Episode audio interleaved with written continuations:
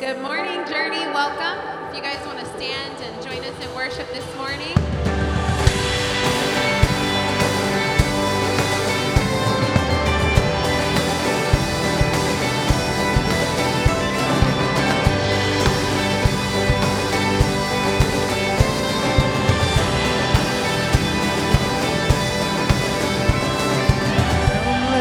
Worship our King. Come, let us bow at his feet. He has done great things. See what our Savior has done. See how his love overcomes. He has done great things. He has done great things.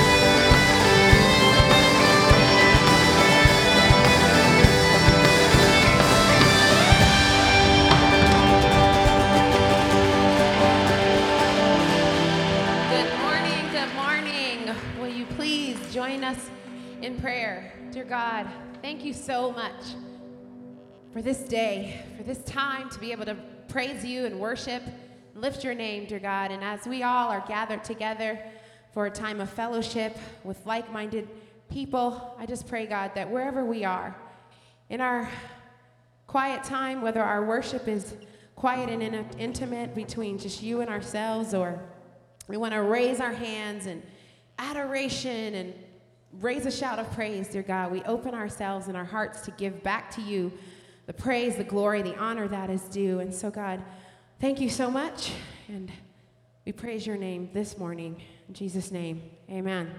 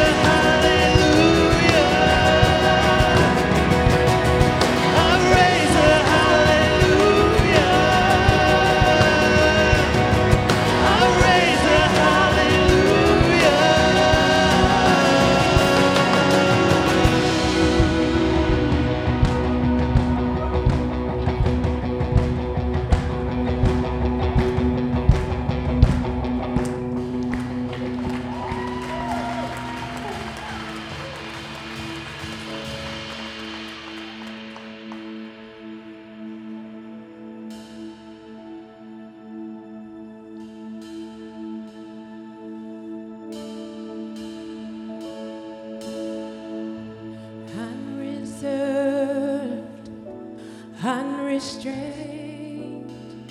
Your love is wild.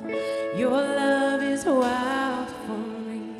It isn't shy. It's unashamed. Your love is proud to be seen with me.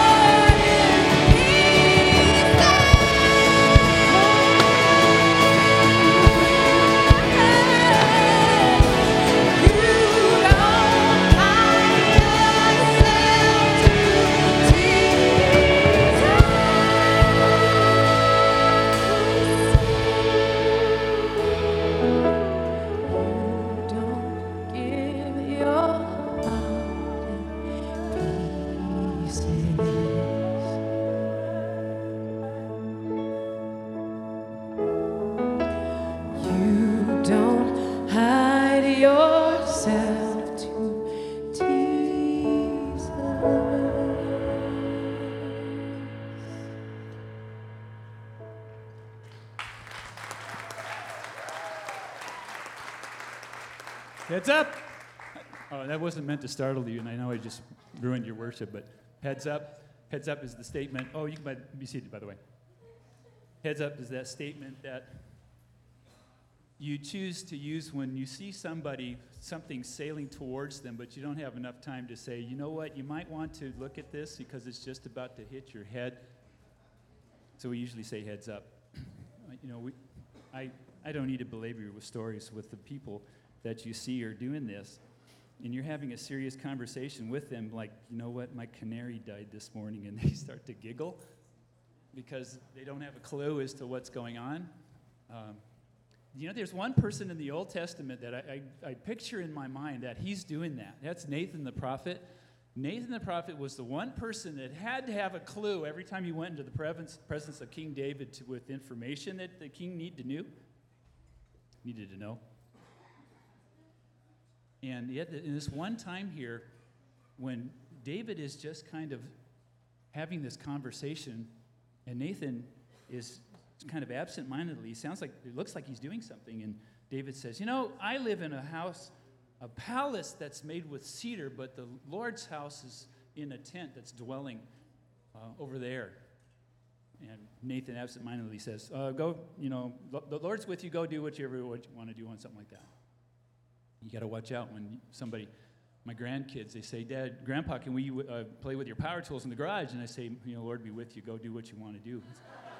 You know, we need to get a clue on something like that. I don't know. You know, when you read about Nathan, he comes across as a man of high integrity. For some reason, he didn't have a clue at this time here until the Lord spoke to him that night before.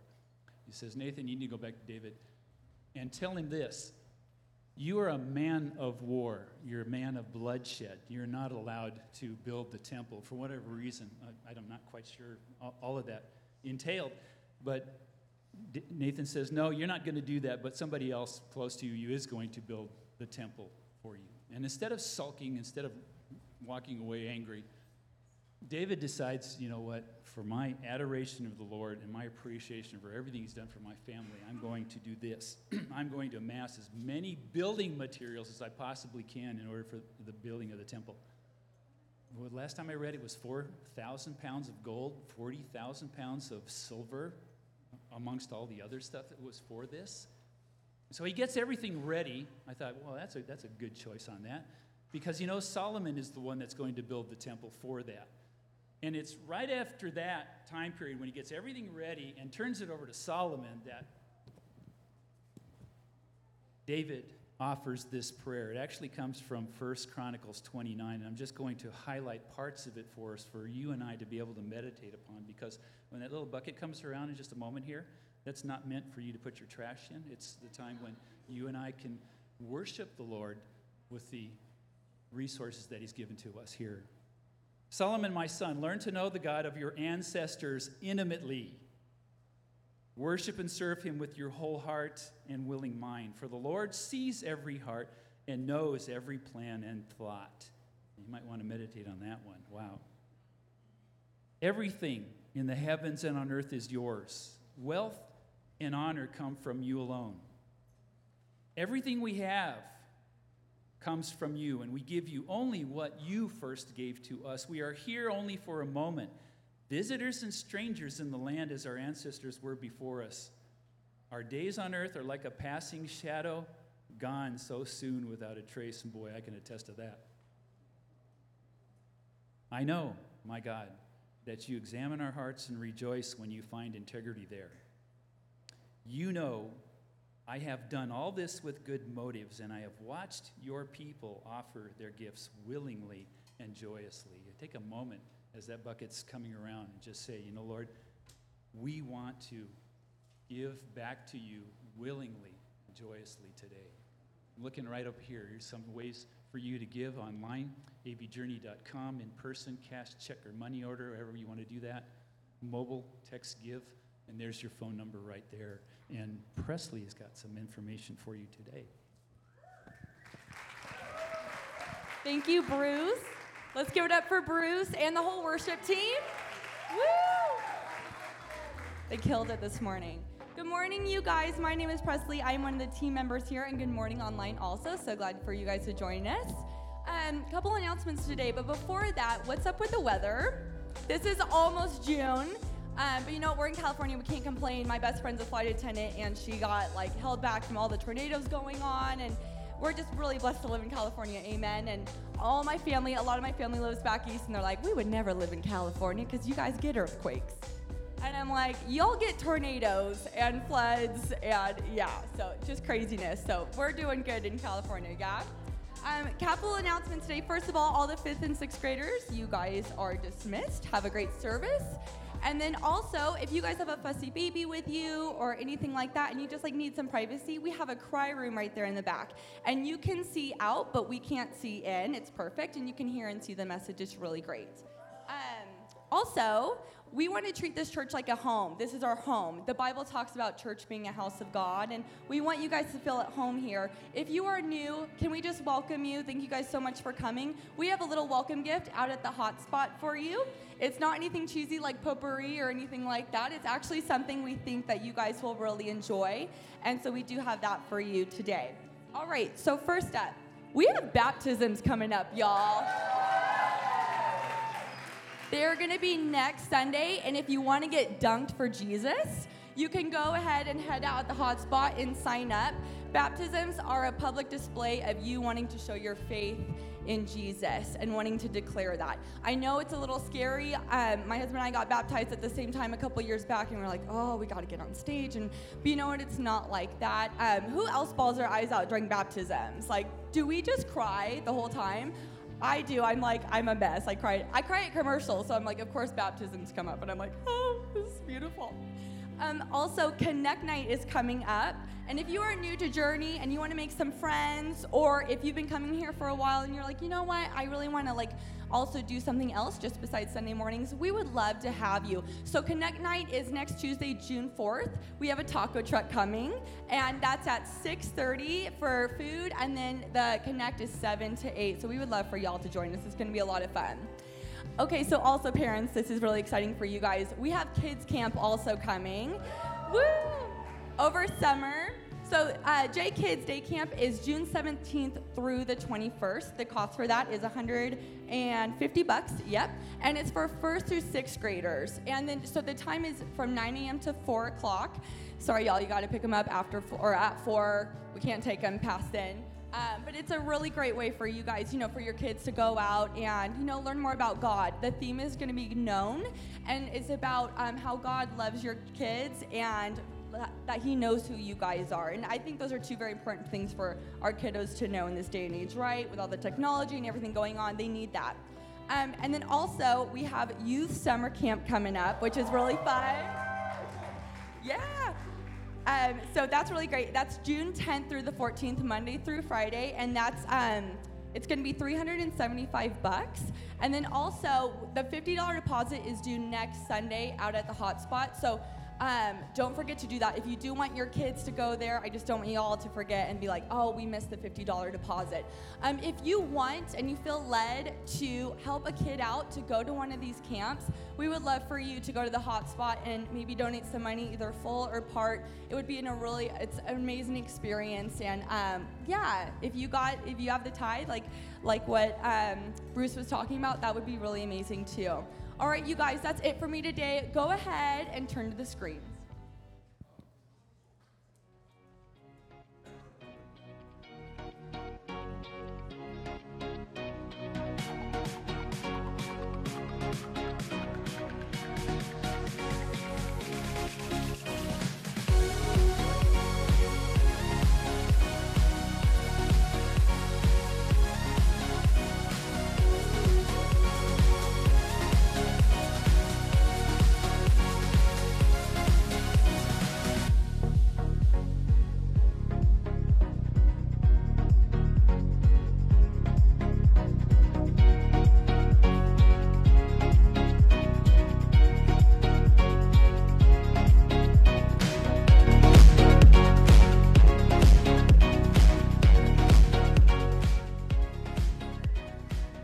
Looks like a place I want to be.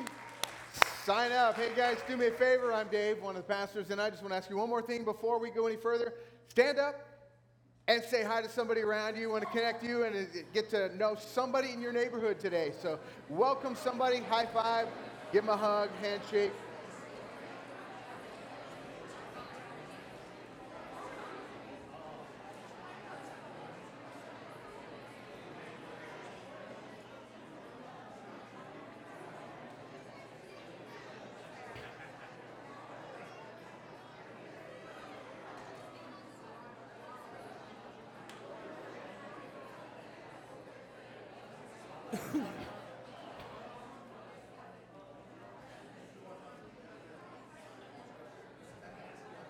Well, as you're seated this morning, just want to draw your attention to a couple things.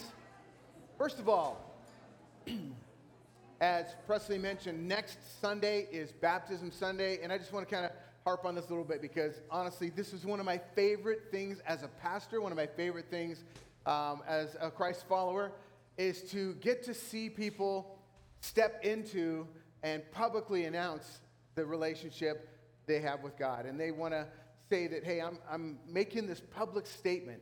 And that's what Jesus actually commanded. He told us as his followers to go into all the world, preach the good news, and then baptize people in the name of the Father, Son, and Holy Spirit. That's literally what he says, Matthew 28:19. And we actually want to do that. So what we're going to be doing is we're going to have a baptism. And basically what it is we're standing you up here, and you're basically, during the worship experience, your life was like this without Jesus. You died to the old ways, raised up to new life, and that's what we do. We put you in the water as a representation of Jesus dying and being buried in the grave, raised up because it's a representation of Jesus rising from the dead and entering life again. And that's one way of saying, hey, we're saying goodbye to the old life. The Bible says that you're brand new, and that's what we celebrate next week. And we want you to sign up if you've made a decision, are moving in that direction, you would like more information, sign up at the hot spot, and I'll email you the details. And that's not a commitment, just if you sign up, that's so you get information. So be sure and swing by there and do that today. One other thing, this is Memorial Weekend. And I want to pause for a moment because I don't think we do this often enough. Scripture is full of opportunities and moments, even commands, that we stop and remember. Jesus, communion, Jesus said, do this every time you gather and have this moment, remember me. God thought it was that important that he marked life with these memorials. And this weekend we honor, as memorial, we stop to pause and think back on the lives we've been given and the cost to that freedom. So as we do, I want to just honor and take a moment to reflect on the fact that we live in the greatest country in the world. I believe that.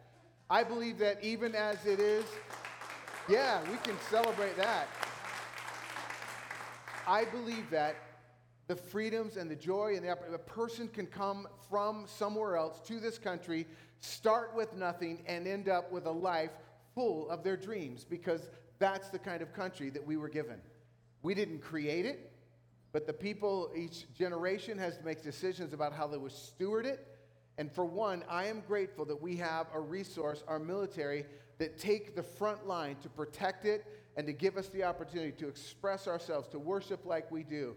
I'm not a fan of war. I don't want anybody to be hurt. As followers of Jesus, we're not for that. But let me just be honest. We realize all throughout Scripture that sometimes we have to stand against evil, and sometimes the scriptures even, they take up arms. And this is one of those things that some people do that for a living. Some people have done that with their life. And I want to honor those people by just acknowledging and recognizing those who have served in the military, are serving in the military, active duty or otherwise.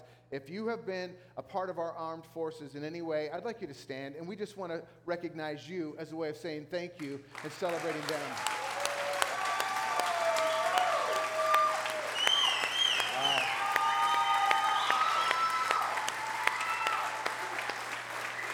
Thank you. You guys can be seated.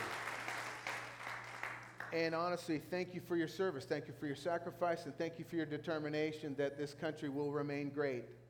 That is our prayer.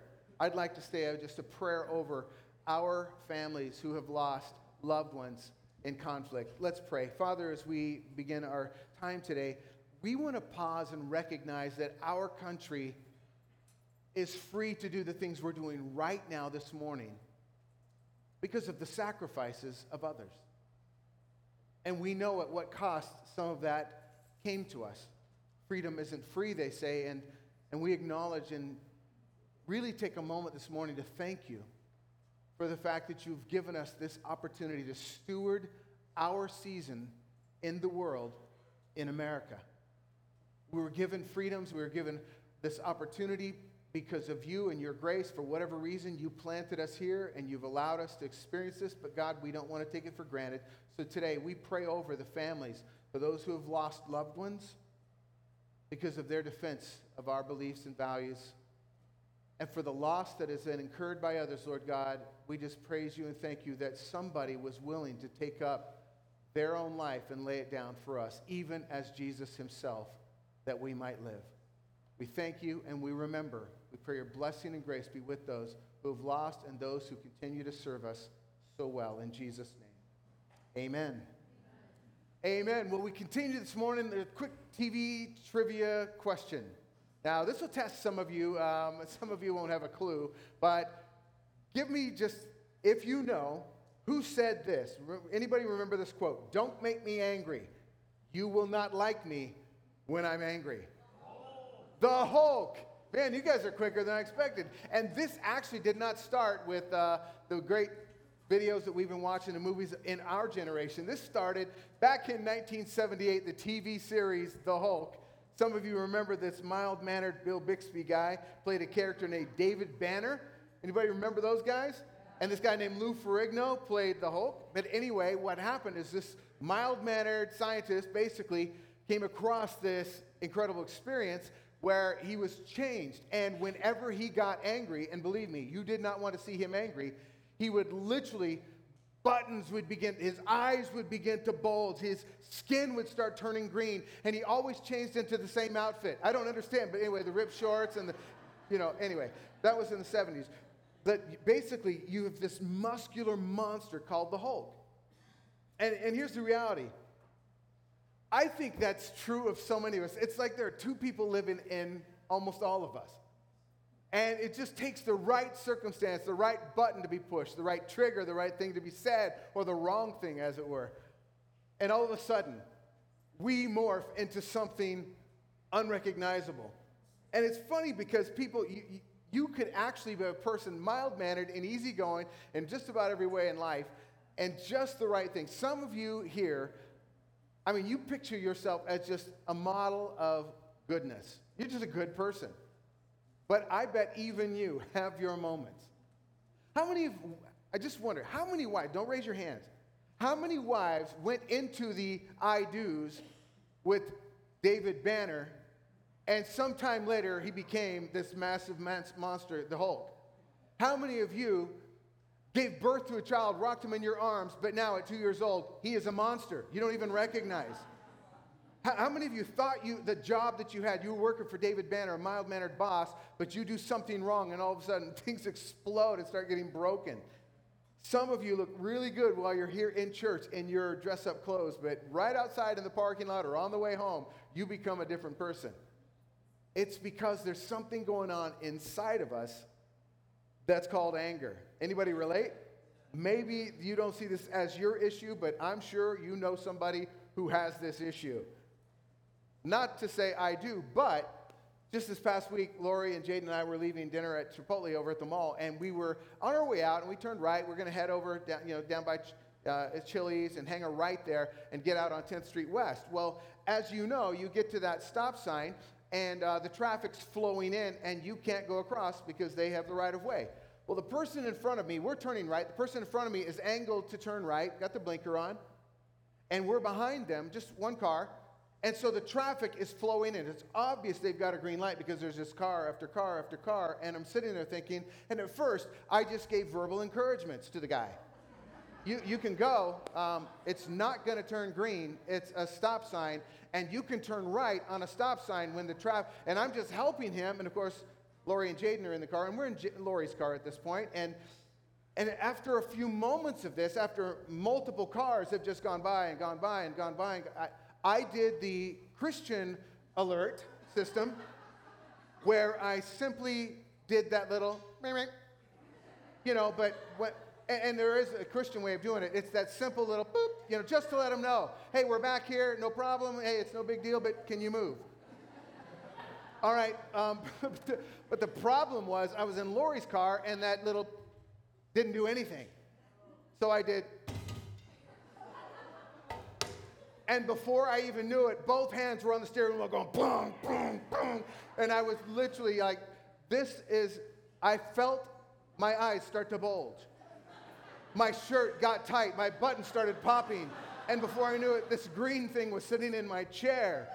And Lori and Jaden were just cracking up because I'm preaching about anger this week. And they're, you know, and I'm like, literally, like, is this for real? I mean, seriously, God, you set me up. I know you did this. But it's every single day something steps in my way. I mean, think about anger. Where does it come from? Well, it's one of those things that you think about it. Hulk is in there waiting, but we stop him. We restrain him because of one thing, our filters. We have good filters. And it all goes back to the conversation we started several weeks ago when we talked about these attitudes, these actions, these words that are inside of us. But we learn from an early age that there are things that are appropriate to say and do, and there are things that are inappropriate. And we developed a system of filters in order to keep those things from being seen by the public or getting out, right? I don't want others to know what a beast I can be, so I learned to filter my behaviors. And so we get this junk and we stop it at the gate, but every once in a while, my filter fails or your filter fails, and it comes out. That thing you didn't want to say, you say it. Thing you didn't want to do, well, you end up doing it. And I'll say, it's like sometimes we find ourselves like, where did that come from? Even this past week, as I'm laughing at myself but can't hardly control it, like, you've got to go, man. You know, you're stopping me from going somewhere. That feeling inside, we learn to filter much of that. But where does it come from? I can't believe I just did that. I can't believe I'm speaking about that this week. And here I am. What we find from Scripture, what we learned is that Jesus said that our attitudes and actions, the things that come out of us, are actually, when those unfiltered moments, those are like an X-ray or an MRI of what's going on in our heart. It's like a stethoscope that we can actually find out, discover what's going on in our inner person by those unfiltered expressions that come out. We say, well, I don't know where that came from. Jesus said, I do. It came from your heart. Well, but that's not the kind of person I am. No, that's because you have filters. Yeah, but, you know, I'm going to apologize. I'm sorry, and I'm going to do better. And Jesus says, you mean you're going to get a better filter? Because here's the deal. What we've learned is this. You don't need better filters. We need purer hearts. We don't need a better filter. Because Jesus, what he said was, he goes, all these things that are going on inside of you. The Pharisees were so concerned about washing the cup and making sure they washed their hands before the meal, and Jesus didn't do that, and that was just the traditions of the fathers. Those weren't commandments, but they put them on as if they were commandments. Jesus broke those rules. They got really upset, and Jesus said, listen, you're worried about the outward expressions? Let me tell you what God's concerned about. He's not concerned about whether your outside is clean. He's concerned about when your inside is clean, then your outside will also be clean. You don't need better soap for your hands. You don't need better soap for your mouth. You need a heart transformation. You need something to happen in here. So we've been talking over the last several weeks about how we experience that transformation. And Tyler just killed it last week talking about that, about conflict. You might want to go back and watch that. And today we're going to continue talking about what I started a few weeks ago, this concept of anger, because I know there's some people in here who might need this. Some people standing right up here might need this. So we're going to talk about it. And what I've learned reading about this week, anger is like a secondary emotion. That means it doesn't come first. A primary emotion comes first, and anger is a response when we don't know how to process the primary emotion. So primary emotions could be something like frustration, or fear, or embarrassment. Primary emotion might be pain, or loss, or hurt. And when somebody sits at a stop sign for 5 minutes, what is the primary emotion? Frustration or fear? I'm going to be late. Frustration, you're stopping me from going where I need to go. Who gave you the right to park on the street?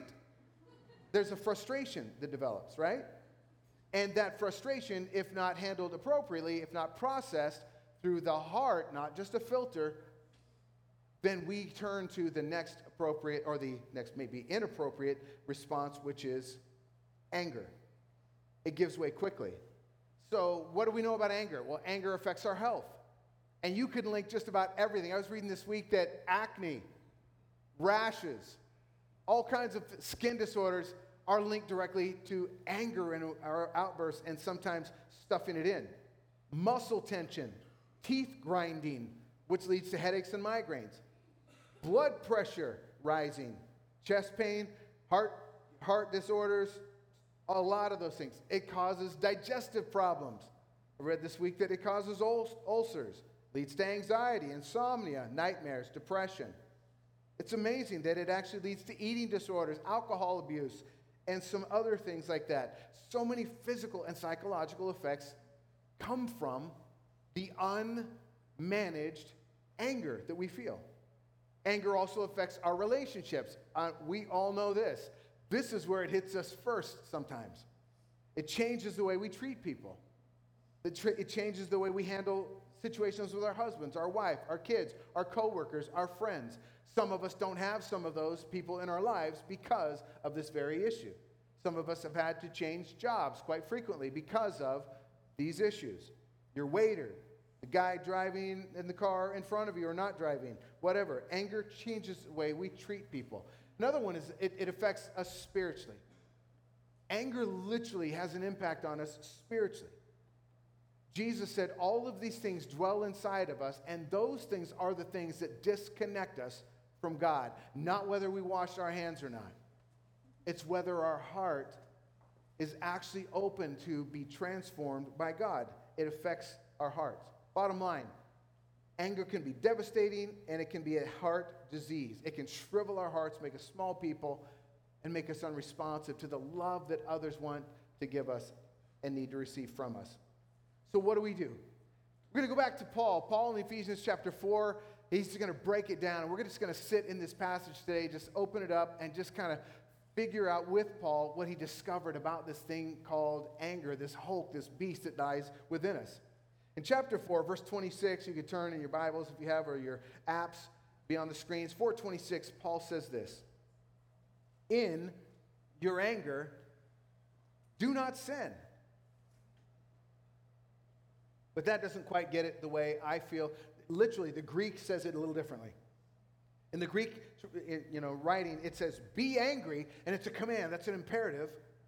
And then it goes on, "But don't sin." That's another imperative. These are both commands. Be angry and don't sin. When it comes to the first part, I'm like, got it, done, I'm good. I can be good at that. I mean, that's a command in the Bible, right? Most people think the Bible says don't be angry, but it doesn't. It says be angry, but then it qualifies it very, very quickly, immediately by this, but don't sin. It actually says it's okay to be angry sometimes. Anger can be the right thing, right? Anger sometimes is necessary. If somebody hurts you, if somebody wants to hurt your wife or your child or somebody you love, or anger isn't bad, right? As a matter of fact, it's why you have that response in there in the first place. God gave us certain responses, certain emotions, because they belong in us for certain experiences.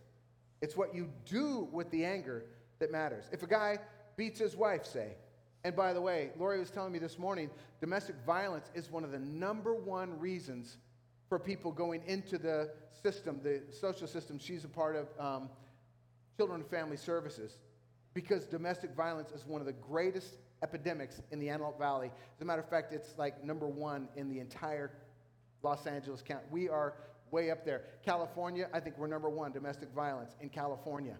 We're one of the top in the nation for domestic violence right here in the Antelope Valley. Anger. Guy beats his wife. The child is molested or abused. Anger is appropriate response to abuse, right? If a kid is bullied, if somebody takes advantage of elderly, I watch those shows where people scam, elderly people because they don't know, they're not sophisticated with the computer and whether they're getting lied to when somebody tells them. I mean, that just, I just literally want to bring them out, beat them, and just, public. I hate that. Anger is a godly response. If you look around, you see all kinds of bad stuff happening in our world, and anger is an appropriate response to inappropriate actions. Something isn't right, and it's okay to feel that it isn't right. It's okay to call out things that aren't right in appropriate ways. But then the second part of this, it says anger can actually lead you to sin. Don't let it lead you to sin. Because we all know that it's true. If our anger, if we let it go, it can get really ugly really fast. Veins start popping, shirts start stretching. Literally, Paul says, be angry. But don't sin. Because honestly, it's really easy to sin when we're angry. I find it easy. It's pretty easy to lose control of my tongue when I'm angry. I mean, I can find that I lose control of holding things when I'm really angry. They just fly out of my hands. Sometimes, uncontrollably, something will just kind of be tossed. I don't know how you lose control, but honestly, sometimes your anger leads you to do things you're later on looking at and saying, oh man, I have a baseball-sized hole in my garage right now because of somebody in the family who got angry and chucked it. It was not me. This one was not me. But it's a pretty short step from anger to rage, to an outburst, to hurting someone or something, to even murder. There's a process that we go through. And I think it's interesting that 3 verses later, Paul actually says in verse 29, don't use foul or abusive language. Okay, he's talking about relationships here, and he's talking about how we interact. He said, don't use foul language. And to him, cursing or swearing or God's name in vain, all of these things, inappropriate things, things that would be put in the dictionary as foul, things that could not be stated in front of children without getting... He says, don't use those bad words. Just don't use them. Just remove them from your vocabulary. And he's not talking about, once again, behavior management or better filters. He's saying it's time that you tune your heart into what God's up to in the world, and you tune your heart into his spirit. And these things don't come from his spirit. They come from an old nature that is right there ready to rage if we feed it. Because the kind of stuff that comes out when we're mad, man, we say things, you're just like your father, or you're just like your mother, or why can't you be like your brother? I hated that one because he was perfect. You always or you never. We say things that are untrue because you always and you never rarely are true. But we say them when we're angry. Or things like, man, I'm going to smack you. Or things like, you stupid idiot. You piece of, and you just fill in the blank. Because some of you are much more colorful than I. But what Paul is saying here is, don't use foul or abusive language. It escalates things. You know the studies have revealed that people who vent their anger actually don't get better. It actually makes it worse. People who, we had that therapy for a while that you scream into your pillow or you beat the stuffed animal or whatever. Those things never actually cured the anger. It actually made it worse. Paul's saying, hey, there's something you need to do to tone it down. Don't use these pieces of language. Just don't. Even when you're angry, no exception. Don't use foul language. This could change some of the way you guys argue at home, some of the ways you interact with your companion, some of the ways you parent your children. Just don't use this language. But instead, let everything you say be good and helpful. Let everything you say, the message paraphrase says it this way, say only what helps. Each word is a gift. Each word is a gift. Use only words that help move the conversation to a healthy place, that help move a person to understanding, to help move a person towards receiving what you're saying rather than just slamming the door shut because you're saying it in such an ugly way. Your words are gifts. They're that powerful. But anyway, he goes back and he continues in verse 26. Be angry, don't sin. And then he says this. And don't let the sun go down on your anger. Usually, I hear this verse in reference to marriage. When Lori and I were doing premarital counseling, to be honest, we were dating very early. We started off, she was like 15 years old, and I was, or she was 14, I was 15. We started hanging out. We dated for a number of years before we finally got married. Before we did, though, we realized we fought a lot. We just had, Lori had anger issues. And so we were trying to get counseling to help her through some of her issues. And Lori, it's your heart. It's not your anger. It's your heart, But in the counseling, one of the things that the counselor told us was like, hey, listen, you guys are, you seem to be quick to anger and you kind of respond that way. And what we need to work on is don't let your anger last all night. Just don't, when you're married, don't let the sun go down on your anger. Now, that's great advice. It's great advice until you're married and you realize that we'll be talking all night and we'll be talking all day. And because once something gets started, it's not always easy to turn it off or just to change gears because you get into such a place where it's like one of those, standoffs. Well, I'm not giving in. You're not giving in. We're just going to keep sitting here all night long waiting for somebody to give in. And it's not healthy. So he's not saying just stay up all night. The point is that, and this isn't just a reference to marriage. This is appropriate for all relationships. Deal with your anger. Get to the root of it quickly. Get to the issues as soon as possible. If it's possible, take care of it before you go to bed. Don't let it simmer. Don't let it grow. Don't let it fester. Don't let it, because it will continue to haunt you.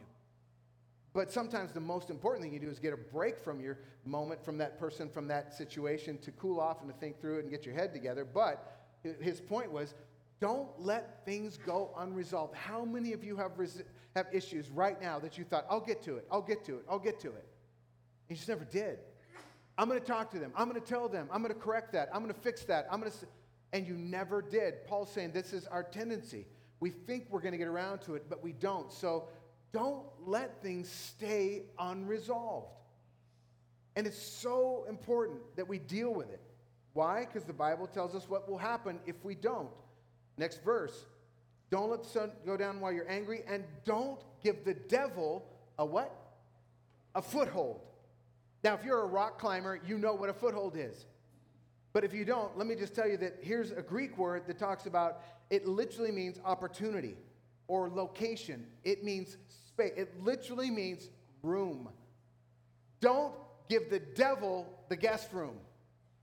Don't let him pack up and move in by your anger. When you let your anger go unresolved, you literally are opening the door, just a crack, and a crack is all he needs, because the scripture talks about the evil one roams. He roams around like an animal, like a lion, looking for people to devour. And the people that he can find a home in is the person who left unresolved anger in their hearts, and the door is opening for his attack. He'll come in, and basically what he does is he starts to whittle away at your confidence or your love for the person by attacking their character. Well, they always do that because they're this kind of person or that, and basically he gets you to feel and to view that person worse and worse and worse. Don't allow him through the door. Don't let anger go unresolved. Otherwise, he will find that room, that opportunity, that foothold, and he'll step in. And the scripture's clear, because he hates God and he hates the plan that God has, because he was rejected, cast out of heaven. He wants to destroy God's work in the world. God's primary love is his people, people made in his image. If Satan can destroy you, he will. So that's why he said, close the door quickly by dealing with the anger right away. Also, don't carry your anger from one season to another, from one relationship to another, from one environment to another. See, this isn't just talking about the end of a physical day. Paul's saying, don't let this thing that happened now poison what's coming next. Can I be honest, man? There are people, I meet them all the time in church. They are poisoned by something that happened in their childhood, and they've carried it into their adult life. And their relationships can't get traction because of this thing that's unresolved. I've met marriages, ladies that go into marriage, they carry this issue from a personal experience into their marriage experience, and it poisons and weakens the resolve, the marriage, because they're carrying something from that season to this. I've met some people who've carried, guys carrying anger from work into the home environment and just spilling out on people that had nothing to do with it. And one of the worst things we can do relationally, spiritually, is let the sun go down, or let the season pass and carry one set of pain and difficulties and experiences into the next season, the next relationship. And some of you right now are in a relationship that is doomed if you don't deal with what you didn't deal with last relationship. You've just brought it forward. Well, I just needed a better person. I needed a better partner. I needed a better whatever. I needed a better job. I needed a better boss. I needed better kids, whatever I needed. But what you'll discover is that problem, that issue has come with you. Because everywhere you go, there you are. And every relationship you're in, you bring all of yourself to it. And that's why you have to address, he says, don't let it snowball. When we carry anger from one season or relationship to another, it just keeps growing. So strangely, we often forget what made us angry to begin with. And we're just angry, and we don't even know why. Have any of you, don't even point at your spouse, don't elbow, have any of you just kind of thought about your spouse, like, what is wrong with you? Why are you so angry? I just have felt, at times Lori's asked me that. It's funny because I don't see myself as an angry person. But we can become angry when we let things fester from before. We can have a short fuse, constantly getting fired up about something that's insignificant and stupid, like a light that somebody didn't jump at. I've heard the definition of nanosecond, the time that it takes for the light to turn green and the person behind you to honk their horn. Nanosecond.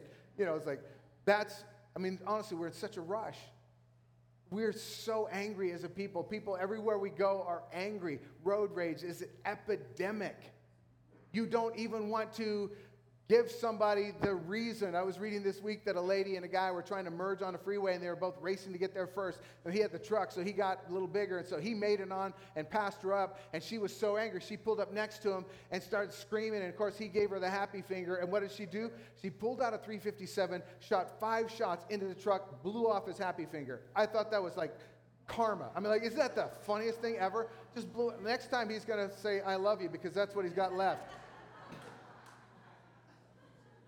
Anger carried over from one thing. Is it really that important? Is it worth shooting somebody because they got on the freeway before you? Because they didn't acknowledge you as the person who was there first? Is it really the issue? No, it's a snowball of all these other emotions going forward. That's why Proverbs 4:23, King Solomon, wisest guy other than Jesus that walked the earth, he said, above all else, we've said this, guard your heart, for everything you do flows from it. Remember that? Guard your heart. Jesus said it's not your filter, it's your heart. It's not how well you behave or manage your behavior, it's your heart. Those things flow out of your heart. So how do we do that? Let's keep going because the verse, Paul just goes right into it. God tells us how. Ephesians 4:31, get rid of all bitterness, rage, anger, harsh words, and slander. All those things are tied together. He's saying, get rid of them. Just do it. The Greek word translated get rid of means stop, and stop quickly. In other words, come to an immediate halt. Has anybody ever walked into a spider web that you didn't see? Okay, we were like going on this rainforest walk in Hawaii one time. Our family was all there, and it's literally like Jurassic Park. And when you're in Jurassic Park, you got Jurassic spiders. And so when I walked between these two limbs, and I felt the web instantly.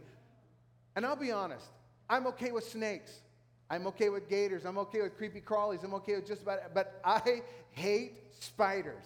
And it's because of this very reason. You get a web on you, and you know it's not the web, it's what's in the web that's the problem.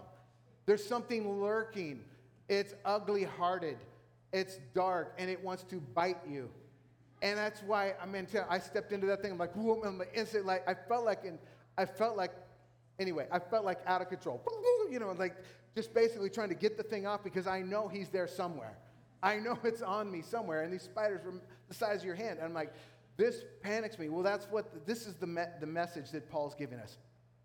When you realize you've stepped into that experience, that moment, and you are going to give vent to whatever, he says, get rid of it, get it off, get it away from you. It will poison you. It will sneak up. It will attack you. Don't let it get on you. The instant you begin to feel it, he says, step back, push it away, stop it. Get that stuff off of you. Get rid of, in a big hurry, all of those things. And he tells us, rage, anger, harsh words, bitterness, slander. Get rid of it. And this is what I love about Scripture. God doesn't command us to do something that he hasn't given us the power to do. in his power, not in our own. This is another reason the baptism is so significant, because it's a symbol of saying, I'm stepping out of my power and out of what I can control and out of life on my terms, and I'm stepping into life with God. Not saying everything's going to go well, because it simply won't. It didn't go well for Jesus. He was God. We step into a life where we actually accept the power of God to indwell us. We accept the presence through the Holy Spirit. It says when we confess our sins, we turn from our self-life to a God life, from self-rule to God rule. God presents us with his love and compassion, forgiveness, and his Spirit to dwell inside of us.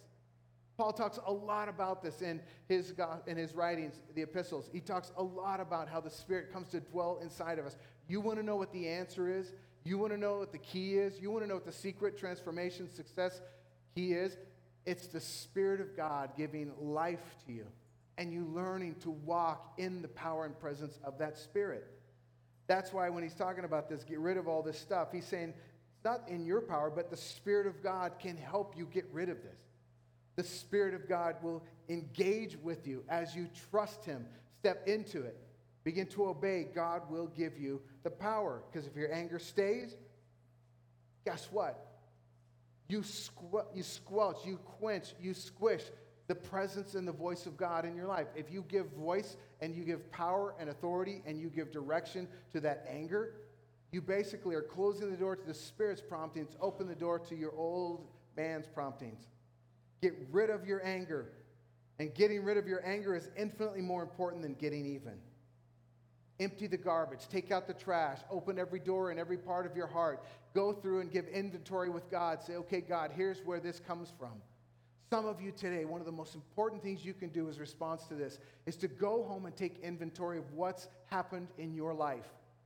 And the things that you're carting around with you from relationship to relationship, from season to season, from time to time, you're taking it with you, and just take an inventory of those things that have stopped you, have caused you pain, have caused you to lose traction, have caused you to lose focus, have caused you to lose love or the inability to connect deeply with others. And you need to open the door to God and just say, God, by your Spirit, I'm asking you, because I know it's not about just better management of my behavior. It's not about better filters. I'm asking you to help transform my heart. I need this renewed. I need this dealt with. I need this healed. And he goes on to teach us how we do this. And it's part of our participation with him, and it's part of our aligning with him in the next step, which is this. It's hard because anger is deep, but he says, here's what we do. Verse 32. Instead, okay, you're going to stop. You're going to put this out, pull it away. You're going to examine what it is that's going on and why. What it is that's going on and why. Why am I feeling this and why? And then what do we do? Once we've taken it off, be kind. Instead of bitterness, rage, anger, and all that, be kind. Be tenderhearted. And here it is. Forgiving one another, just as God through Christ has forgiven you. Be kind. What I love about that word is that word actually in the Greek comes from another passage where Jesus said, come to me, all you who are weary and beat up by life. All of you who feel like life is just kind of draining the joy out. All of you who feel overburdened, like I just can't get it all done. There'll never be enough. All of you who feel like life just isn't the thing that you thought it could be. Come to me, and I will give you rest. Take my yoke upon you, because my yoke, or my teachings, my way of life, is easy. That word easy is the exact same word. He's saying, hey, be kind, be easy. Lighten up on people. Be kind to people. Jesus said, my yoke is easy, my burden is light. He's saying, hey, would you lighten up on other people? Would you just, and then he goes on to the next one, which helps frame this. Be tender-hearted, and it means compassionate, sympathetic, and understanding. You can't be all that kind without being understanding.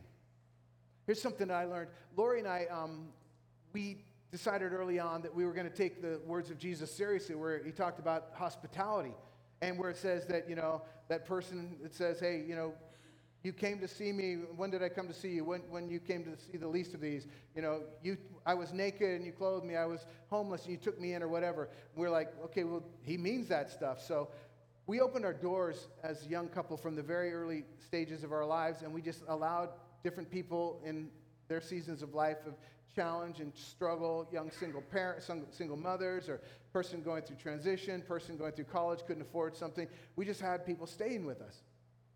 And one of the things we discovered was the way I grew up with a really good filter system because I grew up in church.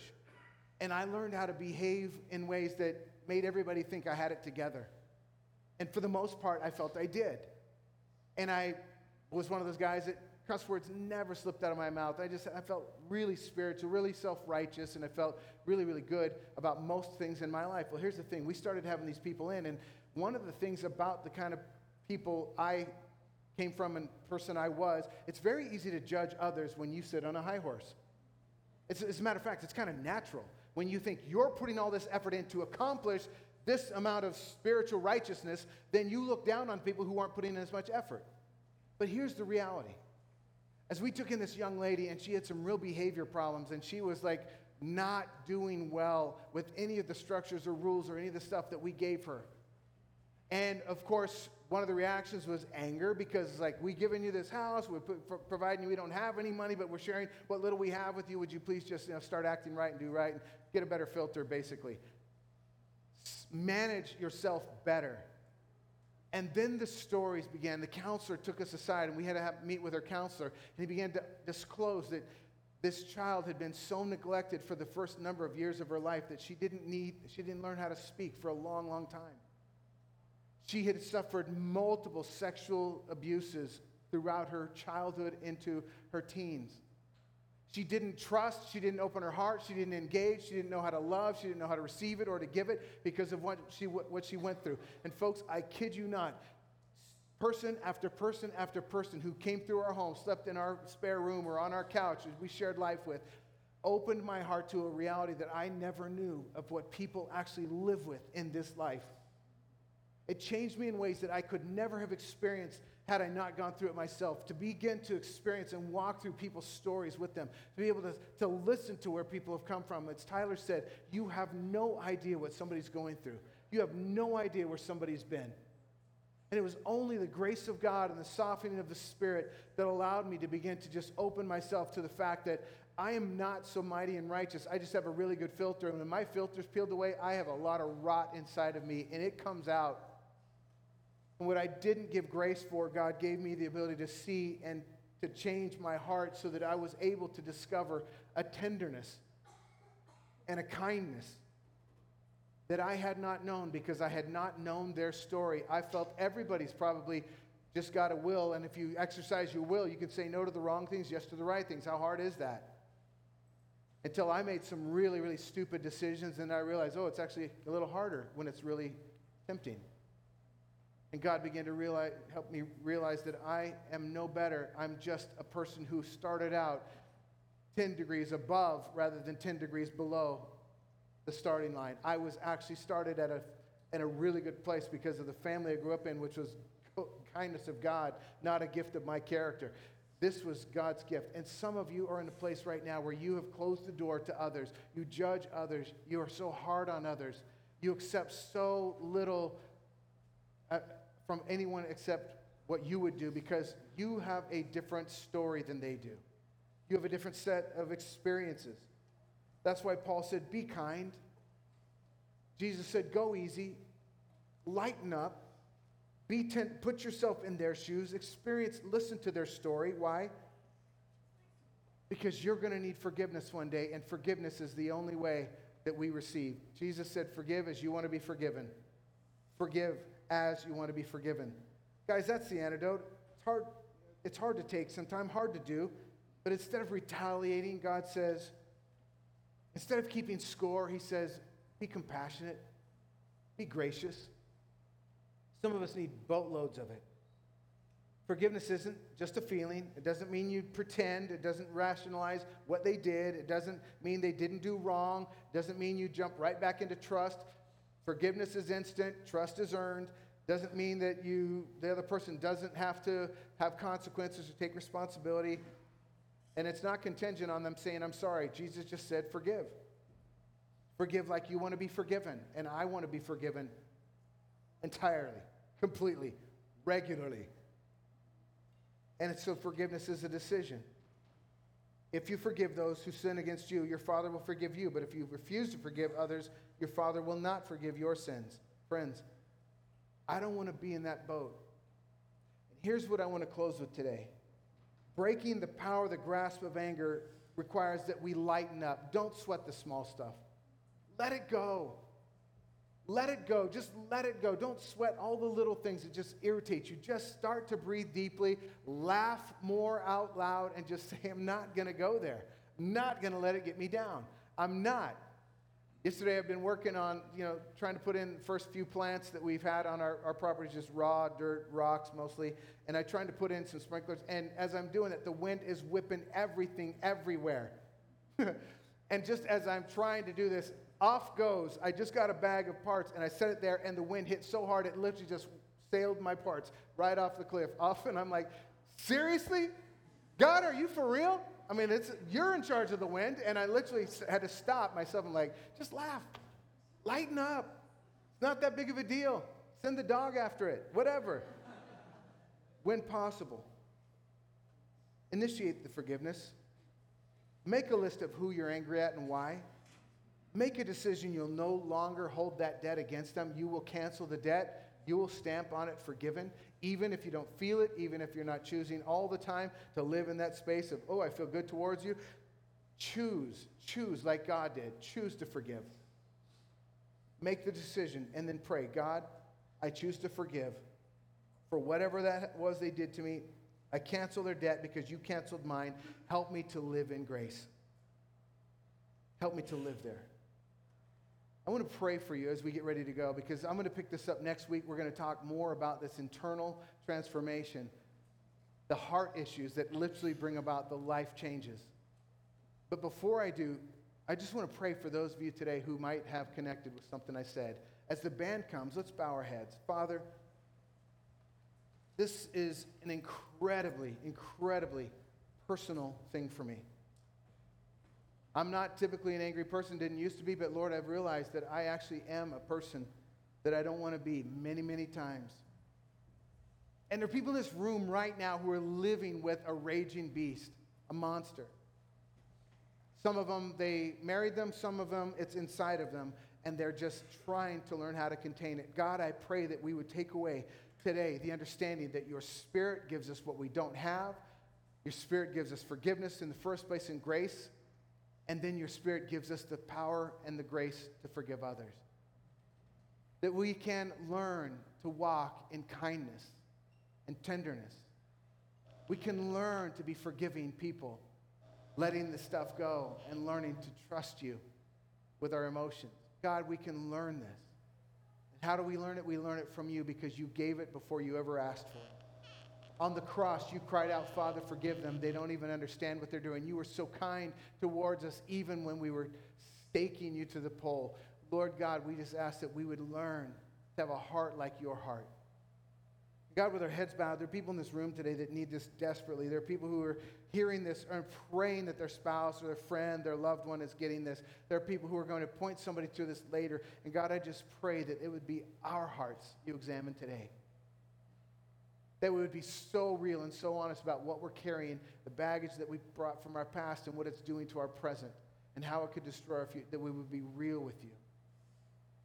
We would just unwrap all those hidden things in our hearts, and we would finally be willing to go into that basement or to that closet or to that garbage can and just take it out and say, God, here it is. I need to deal with this, and I need to get your grace in order to forgive those people so that I can be a person of grace and forgiveness. My prayer is that you would do that deep work in us, Lord God. Begin it today. I trust you in Jesus' name. Amen. Hey, guys, we're going to stand. We're going to sing. We're going to come back one next week and hit it again. But let's worship today as we prepare to go home.